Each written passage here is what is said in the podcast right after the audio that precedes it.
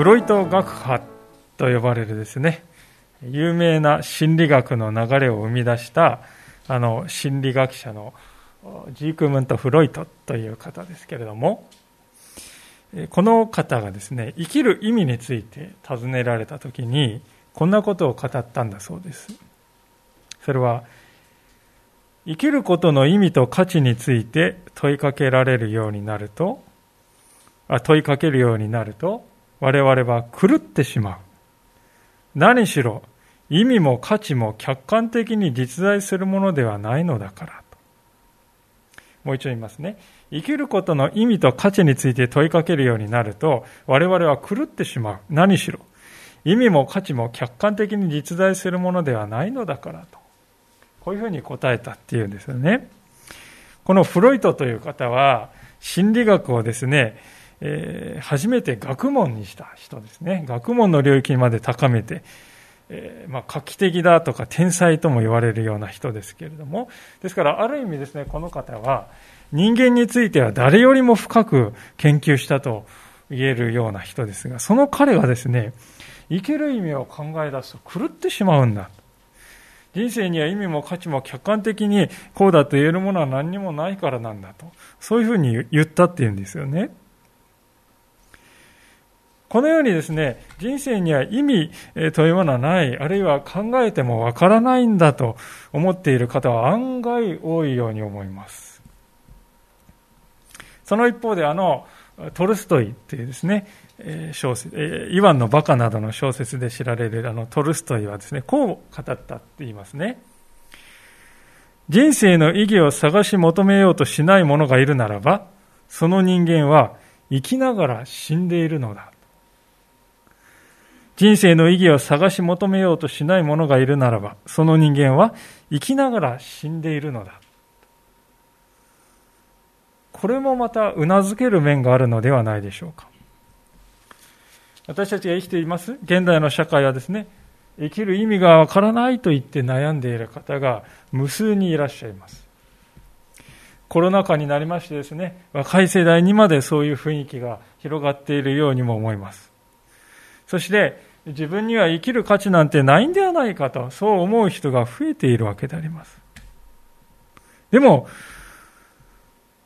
全員が全員ですね、本当に自分には生きる価値がないんだと思っているわけじゃないと思うんですよね。そうではなくて、考えてたんだけど、求めたんだけど、答えが見つからない。だから仕方なくそうしているんだと。そういう人が圧倒的なのではないかと思うんですね。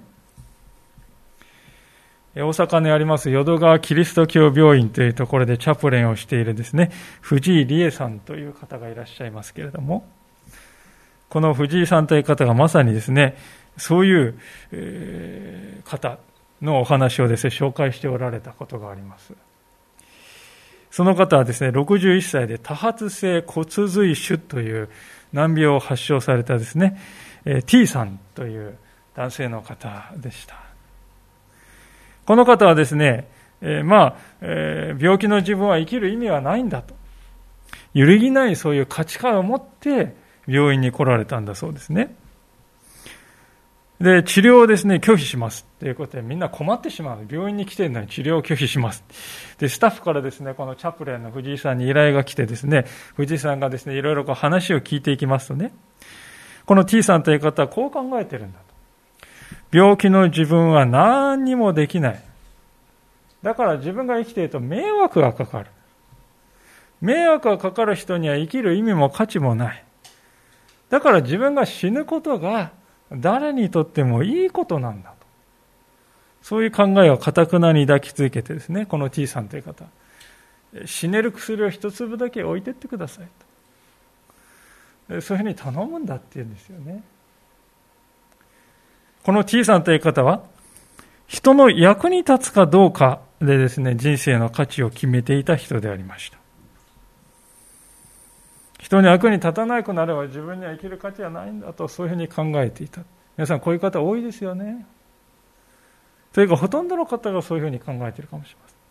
ところが、まあ、藤井さんがですね、話を聞いていきますとですね、だんだんと分かってきたことは、この T さんという方は家族と非常に疎遠になってですね、強い孤独感を感じていた。そして本当は意味を見つけて生きていきたい、生きていきたい、そういう心の叫びを持っているということが分かってきたんだそうですね。そして藤井さんがですね、一緒に語り合う中で神様がこの T さんの人生をどういうふうに見ておられるかということを一緒に考えて1ヶ月ほど経った時、T さんの考え方に変化が生じてきたそうですね。病気もマイナスばかりではないかもしれない。進むしかないかと言って治療を開始しました。そして、どんなに死にたいと思っても死ねない自分がいる。自分を生かしてくれる存在があるのではないかと思う。そういうふうに話して聖書を読み始めたんだそうです。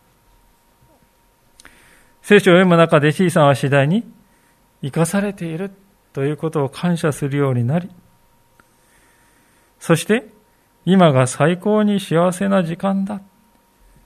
恩返ししたい。私にできることはありませんか？と逆に問いかけてくるほどになったと言います。で、この T さんはですね、入退院を繰り返しながら次のような印象的な言葉を残したそうであります。病気になって、弱さを知って、見えないものが見えるようになった。死ぬことで自分を処理するようなことをせず、神にもたれかかって生きていけばいいと思うようになった。生きてやろうと思わなくても、生きている姿がそのまま誰かの光になったり、道になったりする。病気になる前、生きる意味は達成感で、それがなければ死ぬしかないと考えていた。でも、生かされていることを知って、生きることの価値観が180度変わった。大きな達成感はなくとも、感謝して生きることが喜びだと思えるようになった。まあ、こういう言葉を残してですね、T さんは藤井さんとですね、5年ほど交流を続けた後、洗礼を受けて1年後に天に帰っていかれたんだと。そういうことでありました。いかがでしょうか？今ご紹介したお話をですね、えー、こう読んでいきますと、聞いていきますと、人間にとっては生きる意味を知るということがいかに大切なことかということがお分かりいただけるのではないかと思います。生きる意味を見出せないならば人は生きる意欲さえも失っていってしまうわけですね。T さんもまさにそうでしたけれども、藤井さんという導き手を得てですね、まさにその生きる意味を聖書の神様のうちに確かに見出したのであります。そこで今日皆さんとご一緒に考えたいことはまさにその聖書が教えている生きる意味とは一体どういうものなのかということであります。実は聖書のこの一番最初にそのことが記されているんですね。ご一緒にですね、読んでみたいと思いますが、声に出して読んでみましょう。一節しかありませんので、創世記の一章一節です。3、はい。はじめに神が天と地を創造された。ありがとうございます。はじめに神が天と地を創造された。これは、この世には宇宙のすべてを超越する創造者なる神がおられて、その神が一切合切のものをお作りになったのだよということを語っていますよね。聖書という書物は、その初めの初めのこの1ページ目からですね、創造者なる神がいるんだよということを前提にして書かれております。神がいるんかいないんかってですね、そういう話はまあ一切していないんです。神はおられますよ。それは創造者なる神ですよ。と断言しているわけですね。これのどこがですね、生きる意味に関係するんかなとこうお感じになると思うんですが、実は大いにあるんですよね。実はあの私は、実はというかまあ、あからさまにですけど、山登りを趣味としておりまして、年に何回かですね、登りに行きます。まあ今日のコラムにも、司法のコラムにも書かせていただきましたけれども、で山に登っていきますと、時折ですね、こういう風景にですね、出くわすことがあるんですよね。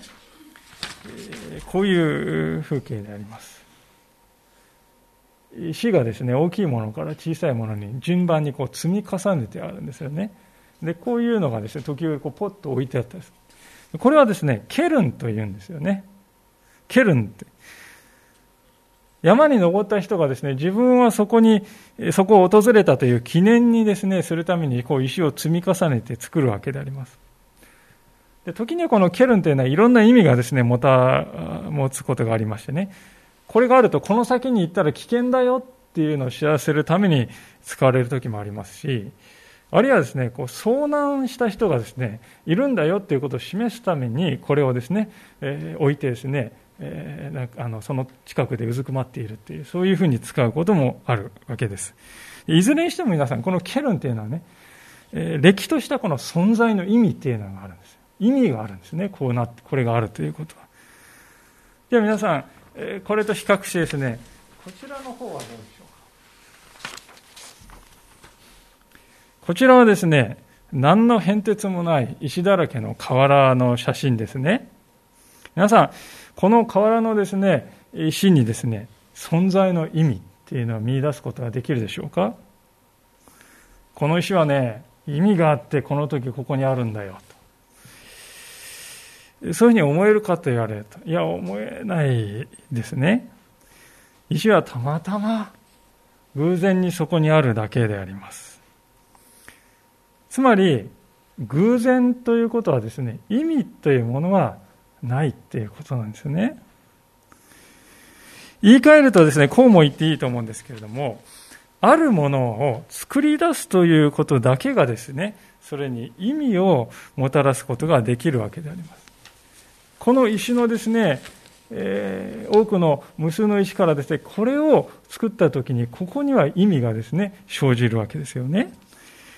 ですから、あるものを作り出す、そこ、そうするとですね、そこに意味をもたらすことができるわけなんですね。そうなんです。神様が作り出してくださった宇宙だから、この世界にはですね、存在する意味があるんだということですね。ちょうど山で私が石を積み重ねてケルンを作ると、もうその瞬間からですね、前はただの石だったのに、存在する意味がその瞬間から生まれますね。そのように。作り出すということはですね、実は意味を生み出す営みだっていうことなんですね。ですから、この世界がですね、もし神様が創造したんではなくて、ただ偶然に発生して、ただ偶然の積み重ね、信じられない偶然の積み重ねが連続して存在しているんだとおっしゃる方もいますけれどもね、もしそうならば、この世界には存在する意味っていうのはないってことなんです。また、進化論でが教えているようにですね、もし私たち人間がただ偶然の作用の蓄積のみで生み出されたとしますとね、私たちの人生にも意味はないっていうことになりますね。たまたまいるだけだ。たまたまいるだけ、たまたまあるというものには意味はない。ですから人生に意味はない。考えるだけ無駄である。生きるのも死ぬのもただの偶然なんだから。誰かをあなたが愛するのも、あなたが子供を設けるのも、一生懸命働いて汗を流すのも、あるいは自然に出かけていって喜び楽しむのも、あるいは創造性を発揮して何かをですね、切ったり貼ったり縫ったりですね、書いたりして作るのも、あるいは体を鍛えてスポーツの大会で賞を取るのも、一切合切は無意味です。偶然いるだけだからです。創造者なる神様というですね、存在を抜きにして世界を考えると、こうなるんですね。残るのは、今申し上げた意味のない世界です。すべては無意味である。無意味である。すべては価値がない。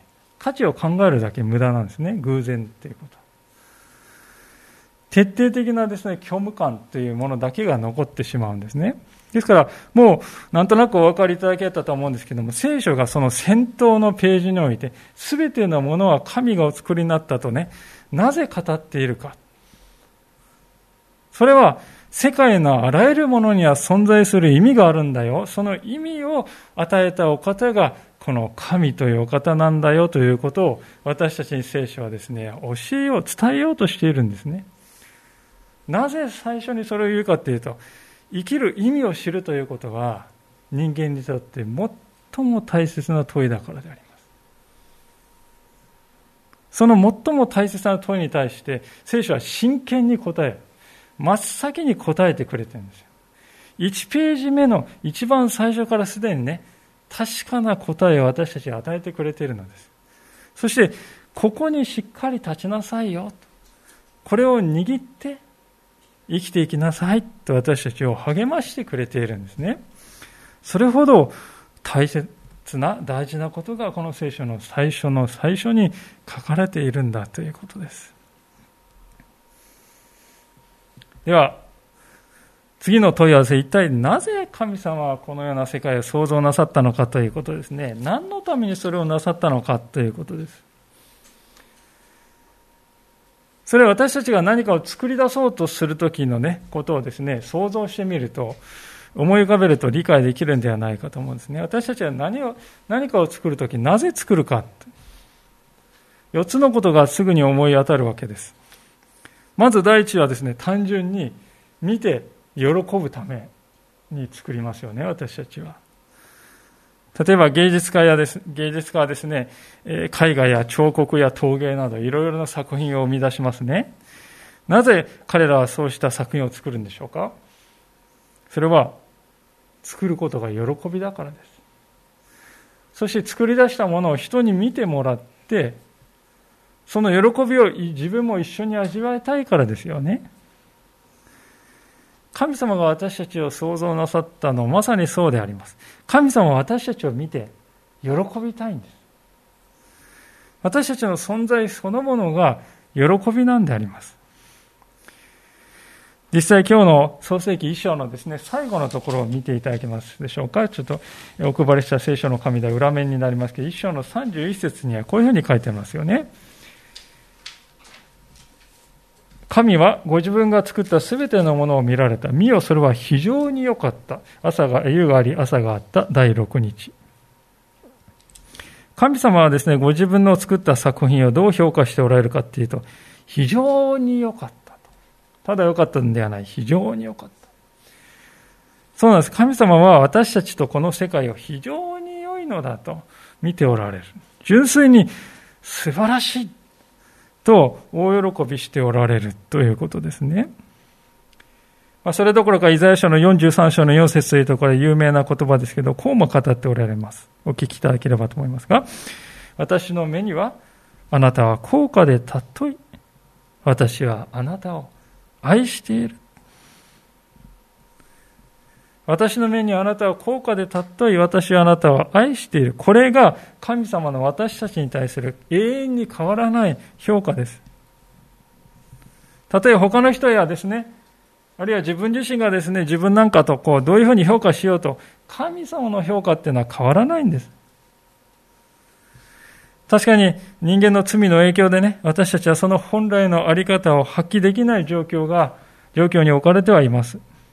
この世界にですね、悲惨とか悲劇がはびこっていますね。それは、こういう神様の愛を知らない、気づかない、それに目を向けない人間の愚かさの家であります。でも、それでもね、神様の目線っていうのは変わることはない。今でも私たちの存在そのものを喜んでおられる。神様はご自分の手で作り出した私たちという存在を見て喜んでおられる。今日ここに置いてくださった方々の中には、劣等感で悩んでいるという方もおられるかもしれません。人生で様々な苦労を味わってきたがゆえに、自分に自信が持てない。どうしても気持ちが塞ぎ込みがちになる。そういう方もおられるかもしれません。でも知っていただきたい神様はあなたを高価で尊いと見ておられる。そのように神様はあなたを作ってくださったんだということを知っていただきたいのであります。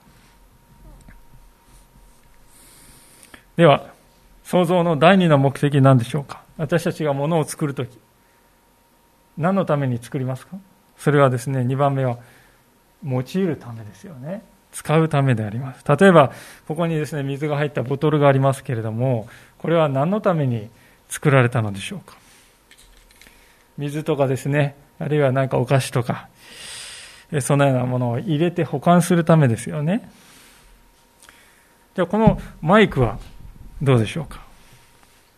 このマイクは音を拾って大きくするために作られましたね。このように私たちが何かをですね、人間が何かを作り出すときには必ずそれを用いて何かを行いたいという願いがあるものでありますね。何の意味もなくですね、人間は漫然と手を動かしてですね、何かを作り出すということはしないんですよ。目的があって、これをこれに使おうという意思があって、人はですね、何かを作ります。神様も同じなんですね。神様が私たちを作った、それは神様は私たちを用いたいと願っておられるんであります。私たちを用いてこの世界に良いことを行いたいと、そう望んでおられる。そのために私たちは作られて、そのために一人一人にユニークなご計画を神様は用意していてくださるわけであります。ただあの、こういう話を聞くと、ちょっと複雑な気持ちを抱く方もね、あるいはいらっしゃるかもしれませんね。えー、神様は私たちを利用するってことですか？それはちょっとごめんこもりたいんですけど、そう感じるんですね。つい感じてしまう。で、これはですね、なぜそう感じるかというと、私たち人間関係で裏切られたりですね、あるいはこうむしり取られたりといった経験をですね、してきた。そういう経験を多く持っておられる方は特に、えー、当てはまるかなと思うんですね。でも知っていただきたいんです。神様は人間がするようにですね、自分の野心のために人を人とも思わないで利用するという、そういうお方ではないのだということを知っていただきたい。むしろ反対ですね。神様は私たちが最も進化を発揮するような形で私たちを用いてくださるんだということを知っていただきたいんです。このマイクはですね、音声を拡大するという目的で使うときにね、一番効率的に最大限に生かされるじゃないですか。このマイク硬いからちょっと今金槌がないからこれで釘を打とうってですね、これを振りかざしてですね、こうやって金槌の代わりに使う、そんな人はいないですよね。そんなことをすれば、このせっかくのマイクが傷だらけになって壊れてしまう。マイクにはマイクの正しい使い方というものがありますね。私たちの人生も同じであります。私たちはつい人と自分を比較してしまいます。あの人はうまくいっている、あの人は成功している、あの人はなんかこう祝福されている、あの人と同じように生きないといけない。なんかこう脅迫観念というか圧迫感ね、圧力をなんとなく感じながら私たち生きる、生きておりますね。で、その結果ですね、息苦しい感じ。あるいはなんか自分が全然その水準に達してない自分を見見出してね、劣等感に苛まれるわけであります。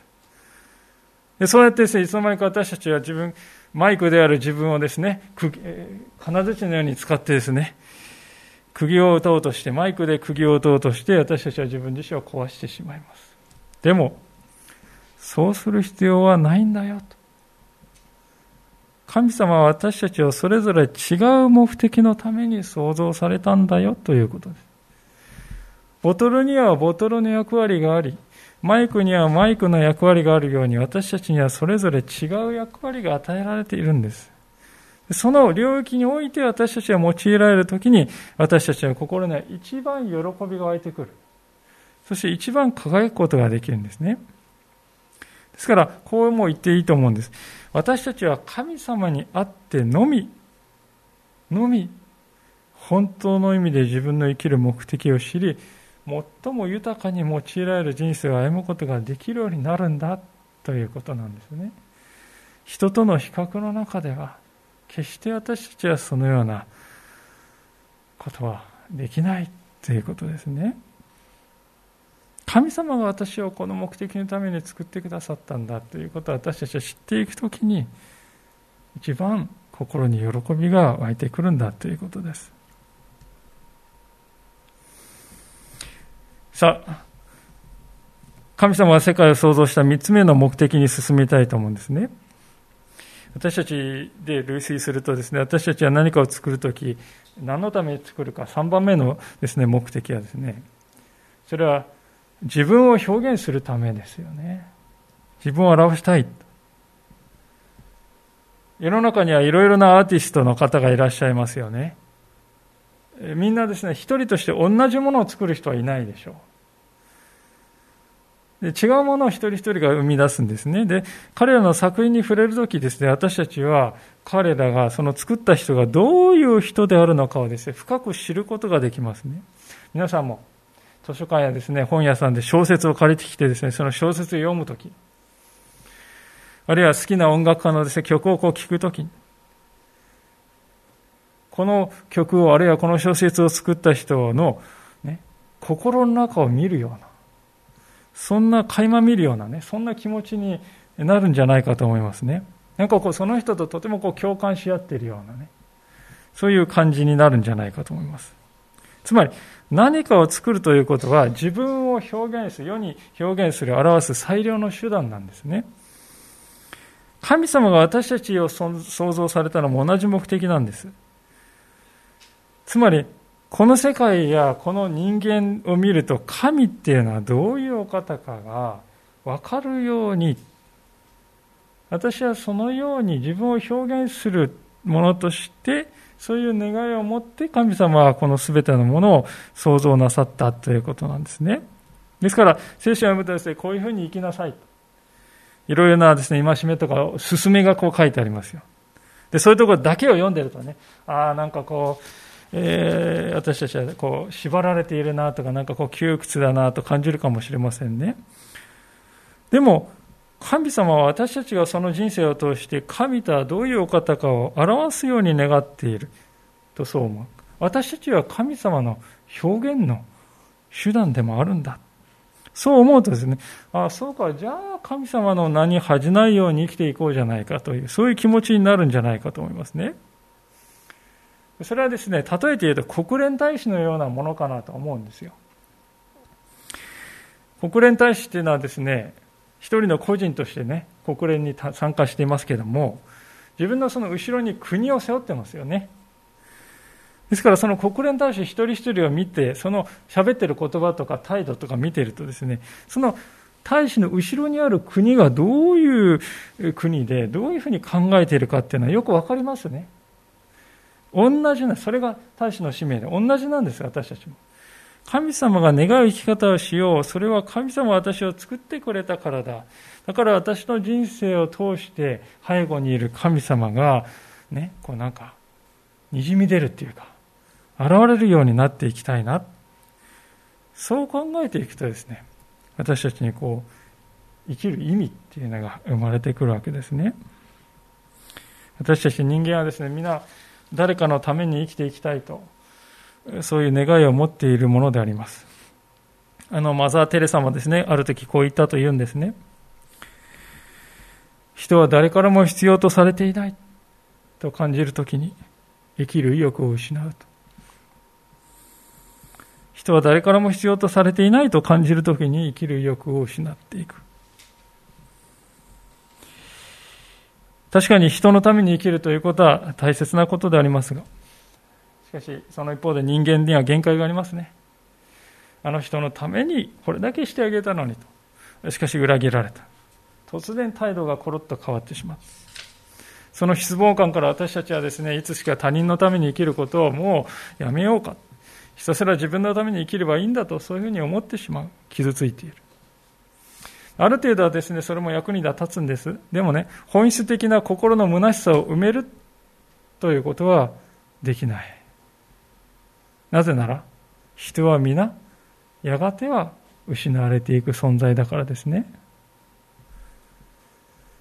失われていくもののためにどれだけ尽くしても結局は失われていく。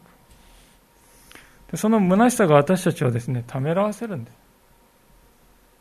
でも神様は違うでしょうと。神様は永遠です。永遠のお方である神様のために成したことは永遠に残るんだ。決して失われることがないんだ。ですから、神様のために生きるっていうことはですね、窮屈でこう自分を捨てないとできないっていうふうにそういうふうに感じる方多いんですけど、でもそうじゃなくて、本当の意味で自分を得るということなんだ。しかも永遠に自分を得るということなんだということなんです。このことをぜひ今日知っていただきたいと思うわけであります。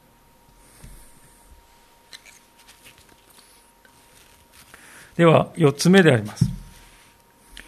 神様の創造の第4の目的。それは、交わりを持つためですね。神様は私たちとの交流を望んでおられるわけです。その交流っていうのはですね、人間の方が神様あれお願いします、これお願いします、お願いするだけ。あるいは神様の側が人間にこれをやれ、あれをやれ、要求するだけ。そういう一方通行のものではなくて、双方向のものですね。教会ではその双方向のですね、営みは聖書やあるいはお祈りといった形で行われるわけです。まあ、よく聖書は神様からのラブレターだとこうよく言われたりします。神様のいろいろな思いというものがぎっしり詰まっている。そして私たちに語りかけている。それが聖書ですね。私たちはそれを読むと神様の思いというものを知ります。そしてその思いに対して答える。お祈りを通して神様に返答する、お答えする。そしてそれに対して神様からまた語りかけを聞く。時にはその語りかけっていうのは不思議な手段で行われることもあります。例えば病気が治るとか、あるいは他の人がですね、意識もしないで言った言葉が妙に心に残る。もしかしたらこれは神様があの人を通して語ってくださっているのかもしれない。そういうような手段を使うこともあります。そういう様々な経験を通して私たちは神様と交流をするわけであります。で考えてみると私たちはですね、皆、交わりに上へ乾いているんではないでしょうかね。我が家にはこの4人の子供がおりますけれども、時折考えるのであります。なぜ4人もいるんだろうかと。時にはですね、動物園のような大騒ぎになることがありまして、ね、え疲れることもあるわけであります。でもふと気づくんですね。ああ、自分は彼らとの交わりが喜びなんだ。うまく噛み合わなかったり、誤解されたり、すれ違ったり、時に怒鳴ったり、そんなこともあるけれども、それでも自分は彼らという存在を喜んでいる。そして彼らとの交わりを喜んでいる。そしてそのような交わりを私は必要としているんだな。ということを気づくんです。でそうすると喜びが乾いてきます。なぜかというと、神様も私たちに対して同じように見ていてくださるに違いないと。神様を私たちとの交わりはどんなにか喜んでおられるか、期待しておられるか。時にはね、すれ違いやぐちゃぐちゃ、ね、行き違いがあって、フラストレーションたまる時があって、でもそれでも神様は喜んでおられる。交わりを持ちたいと望んでいる。自分が子供たちとそういう交わりを持ちたいと望んでいるんだから、まして神様はもっと私たちとそのような交わりを持ちたいと願っているに違いないって思うんですね。神様という方は暇だから話し相手でも欲しいから、はい、人間ペッて言ってね、ちょっとなんか話でもしなさい。そういうふうに人間を想像したわけじゃない。あるいはペットが欲しかったわけでもないですね。そうではなくて、神様という方は何よりも交わりを喜ぶ神なんです。だからこそ私たちを創造なさったんですね。私たちの交わりが神様にとって嬉しくて嬉しくて仕方がないのだ。だから神様は私たちをですね、えー、あれをしろって言ったら、はいだけ、はいだけ言うロボットとして作った、作んなかったんです。自由な意志を持って、神様と交流できる存在として創造してくださった。私たちが神様と交わりを持つとき、それはこの上もない喜び、安らぎの時になるのだということですね。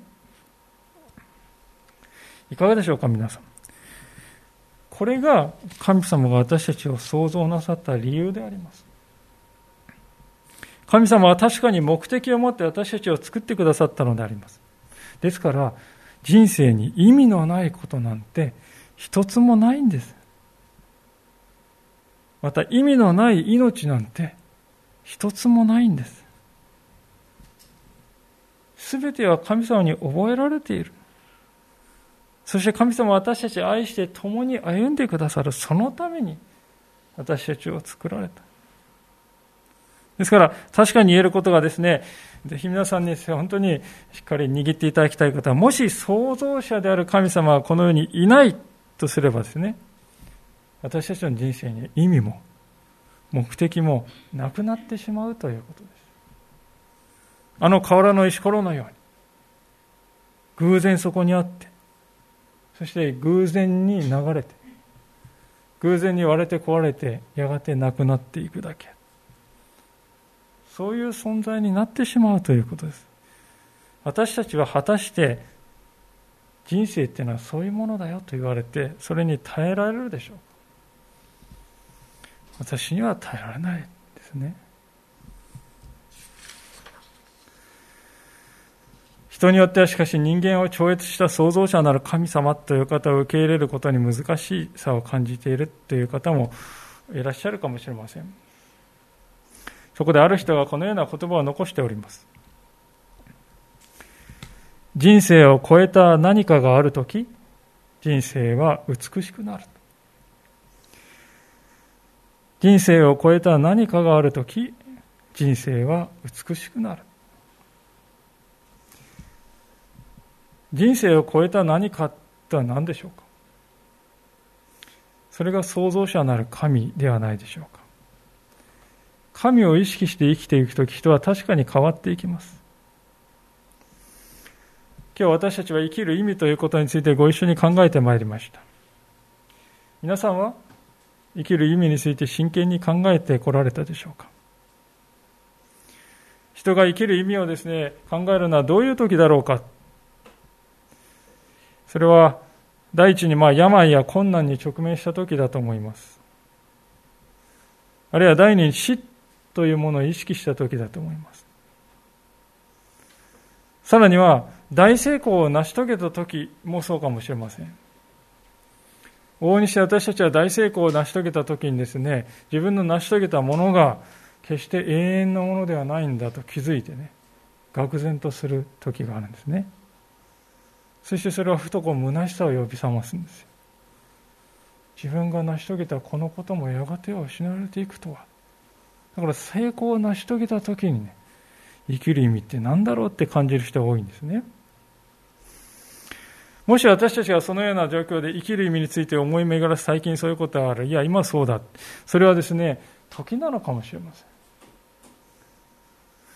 私は果たして生きる意味をしっかりと考えてきたのだろうか。と自分を見つめ直すべき時なのではないでしょうか。ある人がこんな格言を残しておられました。こういう言葉であります。人生は一冊の書物に似ている。愚か者たちはそれをパラパラとめくっているが、賢い人間はそれを念入りに読む。なぜなら、彼はただ一度しかそれを読むことができないのを知っているから。人生は一冊の書物に似ている愚か者たちはそれをパラパラとめくっているが、賢い人間はそれを念入りに読む。なぜなら彼はただ一度しかそれを読むことができないのを知っているからだ。本当にその通りではないかと思います。一度きりの人生です。生きる意味をですね、最初から最後までですね、問い続けてですね、答えが出ない、答えが出ない、生きる意味を生み出すことだけに、それをもし使ってしまうとすれば、あるいは、それはあまりにもったいないですね。聖書はすでにその答えを与えてくれてるんです。ここに私はしっかりと立ってみよう。創造者なる神様に心を向けてみよう。そしてこの神様と共に歩んでいこう。今日ね、ぜひ、そう心に決めてしまおうではありませんか。一言心を静かにして共に神様にお祈りを捧げたいと思います。